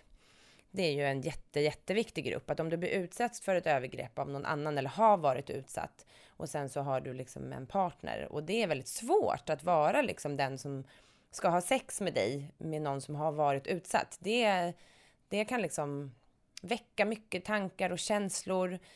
Eh, om du är till exempel en, en tjej som har varit utsatt och du är tillsammans med en kille och då kan tjej, han kan ha tankar om att du är smutsig, att du är nersmutsad, att det känns äckligt. Han kan vara rädd att han utsätter dig på något sätt, att du inte vill det du säger att du vill. Det kan liksom vara, han kan känna svartsjuka och liksom ilska och också vara arg och bitter för att det är någon annan man som har liksom förstört för honom, för du kanske inte vill ha sex så mycket som du skulle önska att du ville ha sex till exempel. Och allt sånt här behöver man ju få möjlighet att prata om gemensamt och kanske enskilt också. Mm. För att man ska inte tro, tror jag, att en våldtäkt liksom passerar obemärkt förbi i en relation heller, utan det, det väcker väldigt mycket känslor som är väldigt skamfyllda för alla parter. Så det tänker tänk jag också är en sak som behöver utvecklas, att man faktiskt också kan gå, för ofta växer ju sånt till liv när man träffar en ny partner. Det kan vara tio år senare, men det kan fortfarande vara väldigt svårt att ha sex, eller så har man haft jättemycket sex för att man faktiskt inte värdesätter sig själv och skiter i vilket. Och båda de sakerna är liksom lika normala reaktioner på liksom en onormal situation. Mm. Medan vissa är jätteduktiga på att helt separera liksom våldtäkten från deras sexlust som fortfarande är liksom intakt. Och det kan många andra också tycka är konstigt. Du som har blivit våldtagen, vill du verkligen ha sex med folk? Mm. Och det kan vara räddningen, liksom, att man fortfarande har kvar. Och det är kanske lättare för de som hade en aktiv sexualitet innan de blev utsatta för övergrepp. De, det är mycket svårare såklart om din första sexuella relation är ett övergrepp. Då är det ju svårt att hitta tillbaka till det här roliga, det sunda, det som är glädje liksom. Mm. Så där har jag, många har ju lättare om man har haft liksom en sexualitet innan. Men också det tänker jag med eh, samtalsstöd efter en våldtäkt för den som har begått våldtäkten, eller eh, de som kanske känner att man har ett destruktiv syn på sex och, och makt och våld och eh, pedofiler som tänder på barn. Alltså jag tänker så här, vad finns det för stöd för de som känner så här, jag är nog en person som skulle kunna gå över en gräns, eller jag har gått över en gräns och jag måste få stöd uh, på grund av det. Jag vet att det finns lite kring det, men kan du berätta, vad, vad, finns det? Det finns ju väldigt lite, men det finns ju Preventell. Alltså, det är ju någon, en verksamhet som vi verkligen stödjer, alltså inom SKR, och det är en, sam, en nationell telefon helt enkelt, som är kopplad till, eh, till Karolinska, eh, som har jobbat med förövarbehandling och sexualbrottsförövarbehandling under lång tid. Men man kan ringa till den här telefonen från hela landet eh, och försöka få hjälp med att hitta andra och hänvisa till om man till exempel bor i Älvsbyn. Men det de gjorde också i Preventell var ju en kartläggning av allting som finns och det finns ju nästan ingenting för det är så skambelagt. Mm. Och jag tänker att det också skulle vara kopplat till en anmälan, alltså för för människor som blir anmälda för, för våldtäkter, även om det, förundersökningen läggs ner, att man skulle kunna få ett erbjudande att så här, mm. någonting har ju uppenbarligen skett som inte har varit bra liksom här har du i alla fall en möjlighet, en öppning att gå och prata om det. Mm. Sen tror jag att det är jätteviktigt liksom att prata om det vi kallar för sexmissbruk till exempel som står i Aftonbladet varje vecka, liksom att det ökar så himla mycket och massa kändisar har det och det är här, nästan lite coolt mm. att vara liksom sexmissbrukare och vilja ligga med folk hela tiden det är ju också väldigt starkt kopplat till att man begår övergrepp eller vill begå övergrepp eller tänder på barn mm. som de ser från Preventells siffror. Så det är inte alls ofarligt. Alltså när man är sexmissbrukare så innebär det också att gränserna förflyttas. Så vi behöver liksom titta på det kanske med lite mer kritiska ögon, att det är faktiskt ett, ett missbruk som andra missbruk som man måste komma till rätta med. Mm. Och hela liksom porrindustrin och den konsumtionen att nu vet vi ju att nio av tio eller vad det nu är unga killar tittar på porr ofta liksom. Och vad gör det? Vem tar den diskussionen? Vad är det de ser där? Vad gör de av de känslorna och tankarna? Förstår alla att det är liksom en, en fiktion, som det i och för sig inte är eftersom det händer på riktigt, men att det är någon form av drömbild liksom av, av världen som inte är verklig och som förmodligen inte kommer bli verklighet för de flesta mm. av de här människorna som tittar. Och, och, en drömbild för en part kanske också. Ja, precis, verkligen. Och att hela den här liksom glädjen eller samspelet eller ömsesidigheten är ju inte är ju inte det som är sexigt i porrfilmer i de allra flesta fallen, utan det är ju väldigt ofta ganska eh, enkelspårigt, går till på ungefär samma sätt. Liksom. Mm. Och så ser ju inte sexualiteten ut i verkligheten. Den kan ju se ut på massa sätt eller bli konstig eller bli fel eller bli misslyckad eller eh, ja, ni vet, man börjar skratta, det blir konstigt och man avbryter. Så, blir, så är det ju aldrig på TV, liksom. Mm. Så, men så är det ju i verkligheten. ja. Eh, det sista eh, har vi varit inne på lite, men det är att införa en samtyckesreglering av sexualbrottslagstiftningen. Eh, och vad vill du se? För nu, det här, nu sitter de och gör den här utredningen och har liksom tillsatt en, en jurist som ska se hur kan vi formulera den här lagen och ska det vara en samtyckesreglering i och man ska kolla på andra länder och eh, oftast tar ju de här ganska lång tid. Vi har två förslag redan, en som eh, eh, eh Miljöpartiet har tagit fram tillsammans med Madeleine Leijonhufvud och en som eh, borgarnas egna eh, manliga utredare tog fram eh, när man hade, liksom, gjorde en massa ändringar, att man gick till särskilt utsatt situation till exempel istället för hjälplöst tillstånd. Man, eh, man ökade också eh, straff för eh, våldtäkt mot barn, men man tog inte samtyckesregleringen som fanns med som en skrivning. Vad vill du säga till, eh, till de som sitter och jobbar med den här utredningen? Jag hoppas att utgångspunkten är en haverikommission. Alltså det är det jag önskar mig verkligen. För att oavsett hur lagstiftningstexten kommer se ut så har vi ett jättestort problem som vi måste komma till rätta med och att det är liksom mer än domstolarna som måste jobba där. Eh, och jag hoppas att eh, samtyckesregleringen också kommer, kommer innebära möjligheter till att utbilda rättsväsendet och till ett, en, en offentlig debatt och diskussion om vad ett samtycke är. Jag tänker att det är en historia som jag brukar tänka på ganska ofta när jag själv var eh, tonåring eh, och gick i ettan på gymnasiet tror jag, så var jag jättekär i en kille som heter Kalle, som var mycket äldre än mig. Han kanske var tio år äldre än mig och han bodde i Bromma och jag hade hängt med honom hem från krogen. Och, eh, och jag såg upp till honom jättemycket och sådär. Och sen så låg vi liksom och hånglade i sängen och jag höll på att åla mig och var liksom lite osäker och ville inte riktigt och sådär. Och han så här, var väl lite på men så sa han, nej men okej, så här, du, du vill inte, så då sover vi liksom. Och så vänder han ryggen åt mig. Och jag blir så här alldeles kall liksom, att nu kommer inte han vilja ha mig. Liksom, han tycker inte att jag är ball, han tycker inte att jag är fin så. Och så sa jag så här att, ja men du får om du vill, sa jag. Och då vänder han sig om mot mig så här och så tittar han på mig så här ömt och lite bestämt. Och så säger han så här, men Olga, det funkar inte så i livet. Alltså sex handlar om att båda vill. Och en sån sak tänker jag att det har ju gjort så himla mycket för mig i mitt mm. liv. Jag vet inte om han vet om det här. Men det är så väldigt fint tänker jag att eh, så, så borde ju också, det borde kunna finnas med i sådana utbildningar. Att det är, ett samtycke är inte för att jag bara säger det. Mm. Utan det är också för att han faktiskt kunde se det. Du är inte mm. säker på att du vill det här. Så här. Mm. Alltså det är så himla intressant att du säger det. Det har säkert präglat mig också. Min första pojkvän som eh, jag hade sex med, för, eh, den första personen jag hade sex med helt enkelt. Eh, han, vi hade, vi hade sex och första gången så var det jätteoskönt och allting och andra gången sprack kondomen och jag fick ta dagen efter piller och liksom den tredje gången så ligger jag bara och så här grimaserar typ för att det gör så jävla ont. Och han avslutar och så, så här, men Ida, så här, ja, då frågar jag, nej men vi måste, jag måste liksom lära mig det här nu. Eh, och han säger så här, jag, jag, jag tycker inte att det är liksom, eh, jag blir inte upphetsad om inte jag sett att du är upphetsad. För mig handlar det om att vi båda ska vara, liksom, tycka att det här är njutbart. Vi kan hitta ett annat sätt att ha sex på. Vi behöver inte ha penetrationssex nu. Och det var verkligen så här, shit, en jävla revolution för mig att säga, jaha, så att så här, andra tänder på att jag ser ut att njuta. Mm. Det är så det ska vara. Och det har säkert följt med. Mycket av det man eh, är med om i livet är ju det som också präglar sen, hur, vad man kräver av andra partners. Jag, så här, jag tycker det måste vara en självklarhet att, att någon ska se kåt ut för jag ska vilja ligga med den och jag ska måste vara kåt för att den ska få ligga med mig. Liksom. Ja. Eh, vi har pratat väldigt länge nu Olga, men jag har ju några saker jag skulle vilja bolla med dig och tiden börjar ta slut. Har du tid för någon sista fråga?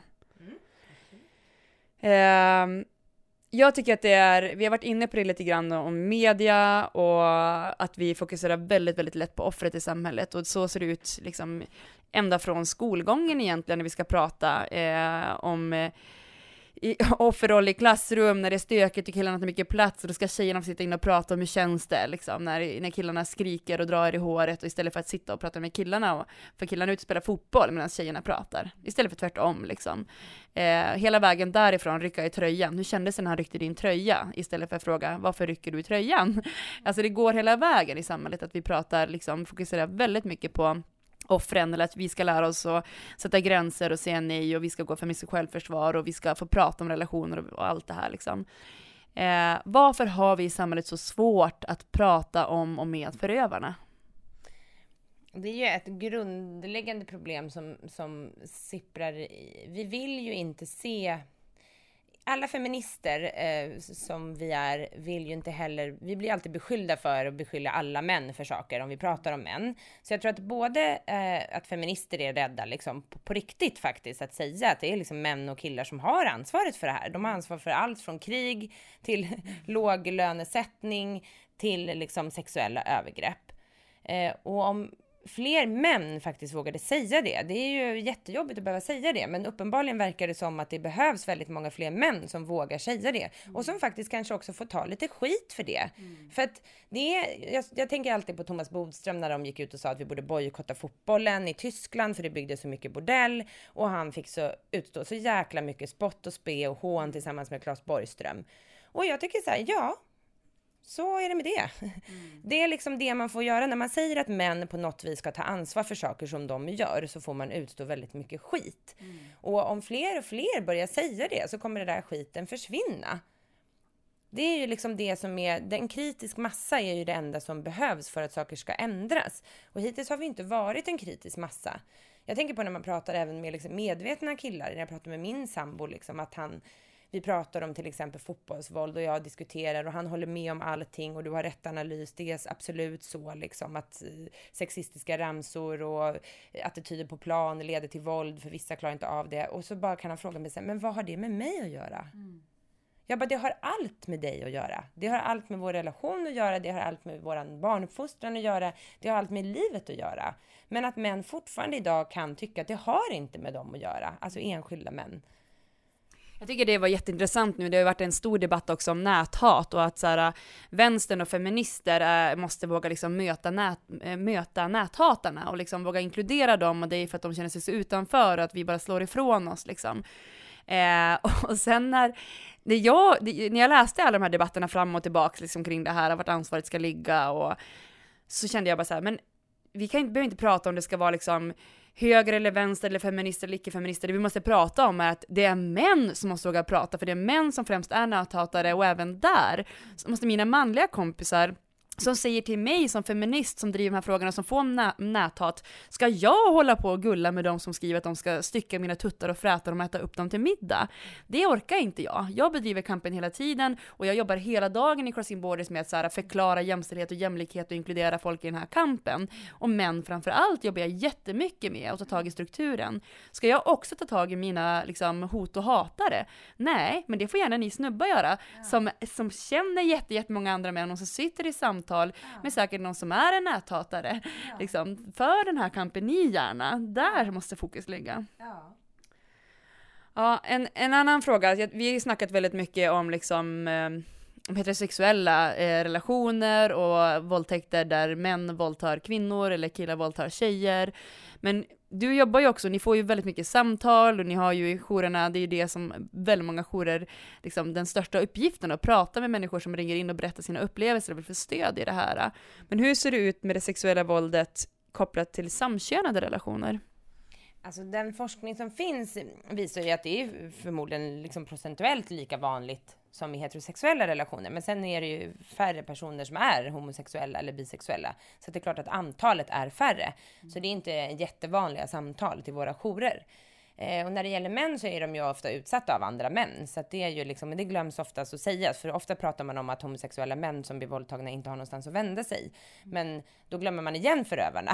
De, det är fortfarande män som utsätter män, så att säga.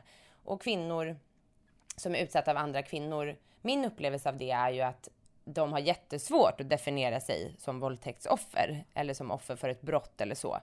För att gränserna liksom ofta är flytande i, i vem som är offer och vem som är förövare.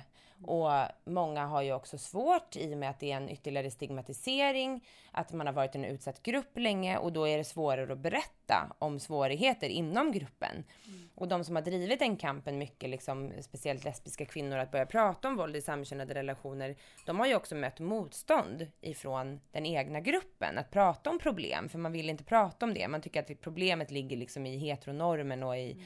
heterosamhället. Eh, så det är ju absolut någonting som vi behöver liksom diskutera mer. Och vi vet ju även att kvinnor eh, begår sexuella övergrepp mot barn också. Eh, och det behöver vi ju också lyfta upp såklart, för barns upplevelser är ju lika viktiga som vuxnas upplevelser och de berättar om övergrepp.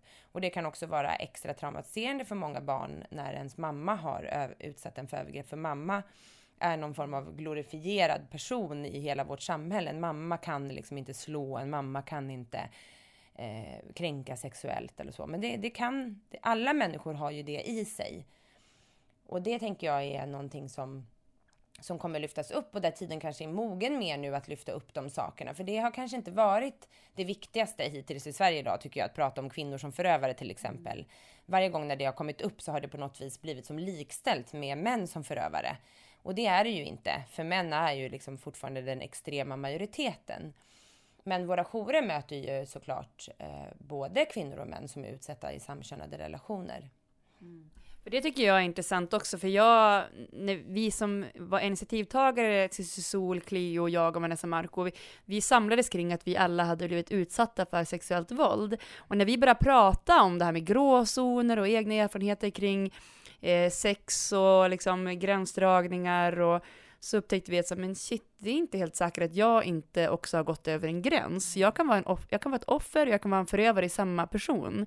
Jag kanske var lite kåtare än mitt ex i den relationen och kanske faktiskt tjatade mig till sex några gånger och, och det är inte konstigt för jag är ju kvinna och män vill alltid och de här föreställningarna man har om kön. Eller jag kanske upptäckte att det var lite kul och, med rumpa och då kanske jag inte så kollade helt tydligt om mitt finger får komma upp där eller vad det nu var liksom vi pratade om. Och det tyckte jag var väldigt en viktig insikt att, och som jag försöker prata mycket om nu att så här, vi kan vara offer och förövare i samma person. Män kan både vara offer och förövare, kvinnor kan både vara offer och förövare. Sen vet vi procentuellt att män oftast är, eh, eller överrepresenterat är förövare och kvinnor är överrepresenterat offer. Men jag tror att det blir lättare att våga prata om en, eh, en förövare om vi förstår att det kan vara liksom i olika grader och det kan det kan vara jag också, eh, som går över en gräns. Jag kanske inte har våldtagit någon. Men att våga prata om gråzoner, för att vi är så osäkra. Alltså sex är ju någon slags ett spel och en alltså vi känner av hela tiden. Och, och, vi måste våga liksom grotta i det där. Och att det är helt normalt liksom för tjejer, alltså både i hetero och samkönade relationer, att prata om att så här, den ena vill ha mig så mycket. Mm. Det kan man ju sitta så här på middagar och prata om att liksom, åh gud, liksom, åh, det är bara tjat, tjat, tjat hemma och, och, och så här. Men det är inte lika okej heller att sitta och säga att du själv tjatar, mm. liksom, att du själv går över gränser. Det hör man inte så ofta liksom. Mm. Så, så var det för mig en gång att jag liksom bara, ja nej, jag blir aldrig tjatad på typ i min relation. Och då var det nästan som att, oj, typ, jag tror inte att han älskar dig eller vill ha dig. Det, det säger liksom någonting om mig. Mm. Och detsamma har det varit liksom i, i relationer med tjejer, liksom, att det på något vis blir en... Det finns ju alltid en maktrelation i en relation, alltså någon som är liksom överordnad och någon som är underordnad. Och jag tror att det är så starkt kopplat liksom i vårt samhälle, att det finns... Det, vi har svårt att tänka oss liksom jämställda relationer, jämlika relationer. Det ska hela tiden vara någon som har mer makt eller mer pengar eller mer status eller mer kompisar. Och det spiller också över i det sexuella så. Vem är mannen och kvinnan i er relation då? när man har en relation med en kvinna liksom, och själv är kvinna. Det, är så, det säger så sjukt mycket om de strukturer vi har. Vem är mannen och kvinnan? Och det vi menar med det är också så här, vem är dominant? Och, eller vem är aktiv, vem är passiv? Eller, att vi har de föreställningarna. Och den som är aktiv är alltid mer högre status. Alltså det är kopplat till makt och status. Allt som är liksom manligt impregnerat på något vis. Mm. En manlig egenskap som även kvinnor kan ha är, är ju mer en, har högre status. Och det gäller ju även i det sexuella. Liksom. Mm. Och det är intressant, någonting som man behöver diskutera väldigt mycket mer. För där tror jag också att det finns potentialen ligger i det också. Att liksom få vara både och. Att få alternera, att få bytas av liksom. Mm. Det är ju det bästa om det kan vara så. Att inte roller är statiska. Mm. Ja, shit. Jag tycker det här är så himla spännande och du är ju verkligen en av mina förebilder som driver den här kampen hela tiden på så många olika plan. Så alla som vill liksom veta mer om de här frågorna, kolla in SKR. Det är Sveriges kvinno och tjejjourers riksförbund, där Olga Persson är förbundssekreterare. Så är jag rätt nu? Ja, vad bra! Tack alla som har lyssnat och tack Olga för att du tog dig tiden för det här samtalet. Tack själv Ida. Vi kan svänga, Rikast tänk vi kan tänk knalla, rör mig inte så